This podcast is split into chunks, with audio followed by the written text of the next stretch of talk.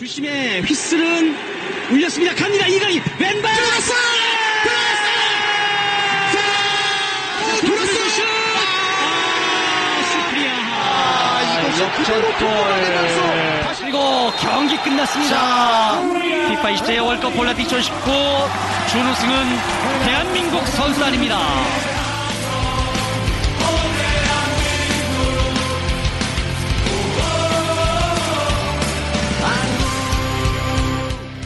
네. 어, 토요일 새벽, 아, 일요일 새벽이죠. 토요일에서 일요일로 넘어가는 밤이었습니다. 못 주무신 분들 많을 것 같습니다. 저도 못 잤습니다.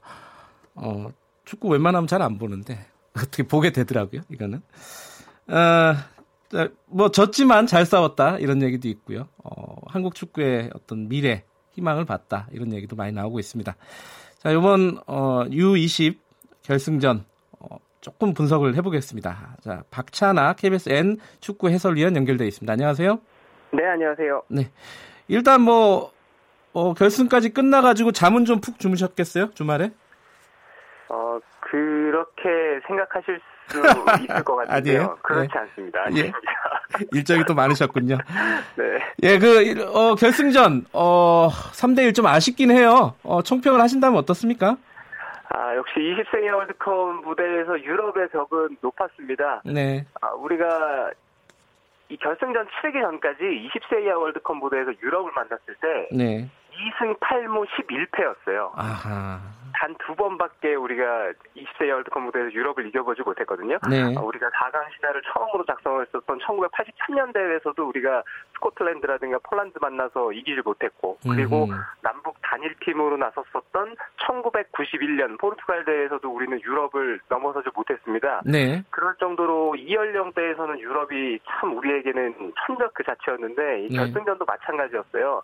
우리가 이제 결승에 올라오기까지 너무 체력 소모가 많았고 그래서 정상적인 컨디션이 아닌 이유도 있었는데요. 네. 우크라이나가 이제 결승에서 보여줬던 모습은 역시 우승을 차지하기 충분한 전력이었고, 아하. 어, 그리고 우리보다는 강한 상대였습니다. 음. 뭐, 상황 상황마다 우리로서는 아쉬운 순간들도 있었지만, 그래도, 어, 우크라이나가 우승할 자격이 있었다는 점에서는, 네. 어, 이 결승전이 에, 선수들 얘기처럼 네. 에, 아쉽지만 후회 없는 한 판이었습니다. 예.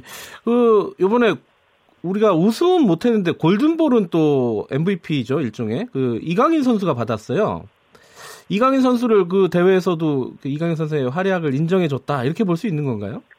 그렇죠. 어, 음. 이강인 선수가 이번 대회 가장 뛰어난 성적을 낸 어, 개인 선수다 이렇게 생각을 하시면 될 것 같습니다. 네. 단순히 이번 대회에서 이강인 선수가 보여줬던 공격 포인트 네. 개수뿐만 아니라 두 골 그리고 네 개의 도움을 기록을 했거든요. 네. 아, 그런 공격 포인트 지표뿐만 아니라 토너먼트 무대로 올라오면서 매 경기마다 꾸준하게 활약을 했던 선수가 바로 이강인 어, 선수거든요. 네. 그러니까 다른 팀, 다른 선수를 모두 종합해서 살펴봤을 때 이강인 선수만큼 꾸준하게 활약을 했던 선수가 없었어요. 에, 음흠. 마- 만약에 결승 무대에서 우크라이나의 한 선수가 어, 정말 많은 공격 포인트를 기록하고 있고 뭐 가령 헤드트릭을 기록을 한다든가 네. 이런 상황이 나왔다면 얘기가 달라졌을지도 모르겠습니다만 음흠.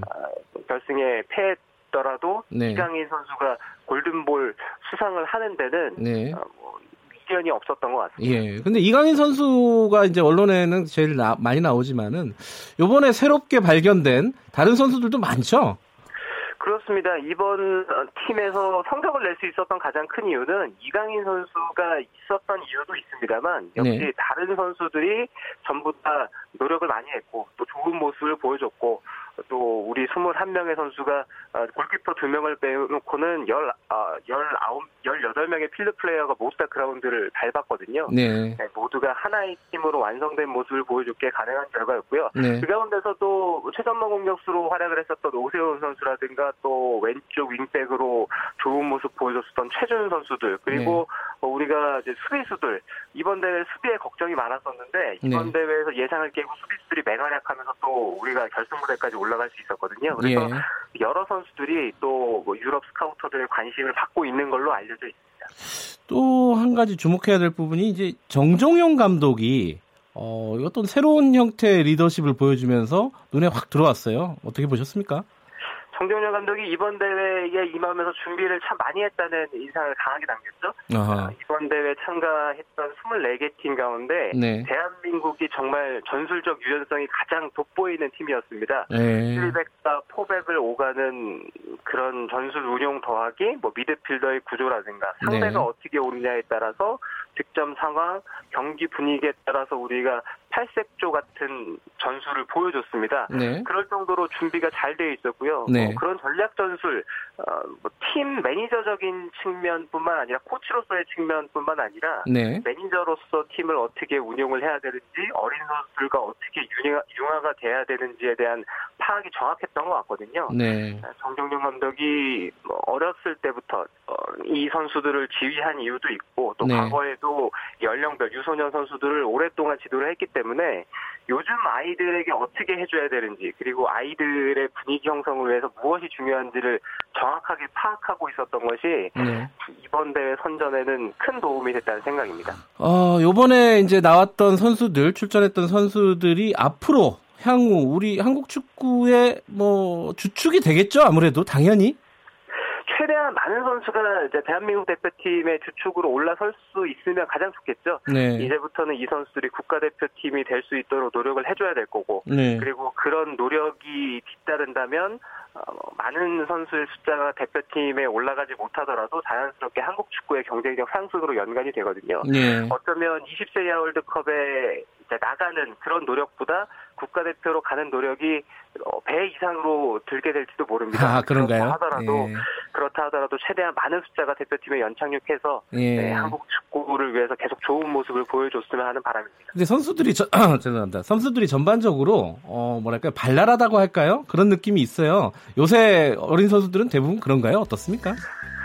그런 것 같습니다. 아무래도 저도 뭐 요즘 어, 요즘 또래는 아니기 때문에 예. 아, 그러시군요. 정확하게 또 파악을 할 수가 없겠지만 네. 확실히 과거와는 다르게 느껴지는 음. 뭔가가 뭐 많은 분들이 같이 네. 느끼, 느끼셨을 것 같아요. 그래서 그런 알겠습니다. 모습을 보니까 오히려 더 좋더라고요. 예, 알겠습니다. 오늘 여기까지 듣겠습니다. 고맙습니다. 감사합니다. KBSN 박찬아 해설위원이었고요. 김경래 최강사 1부는 여기까지 하겠습니다. 잠시 후 2부에서 돌아오겠습니다.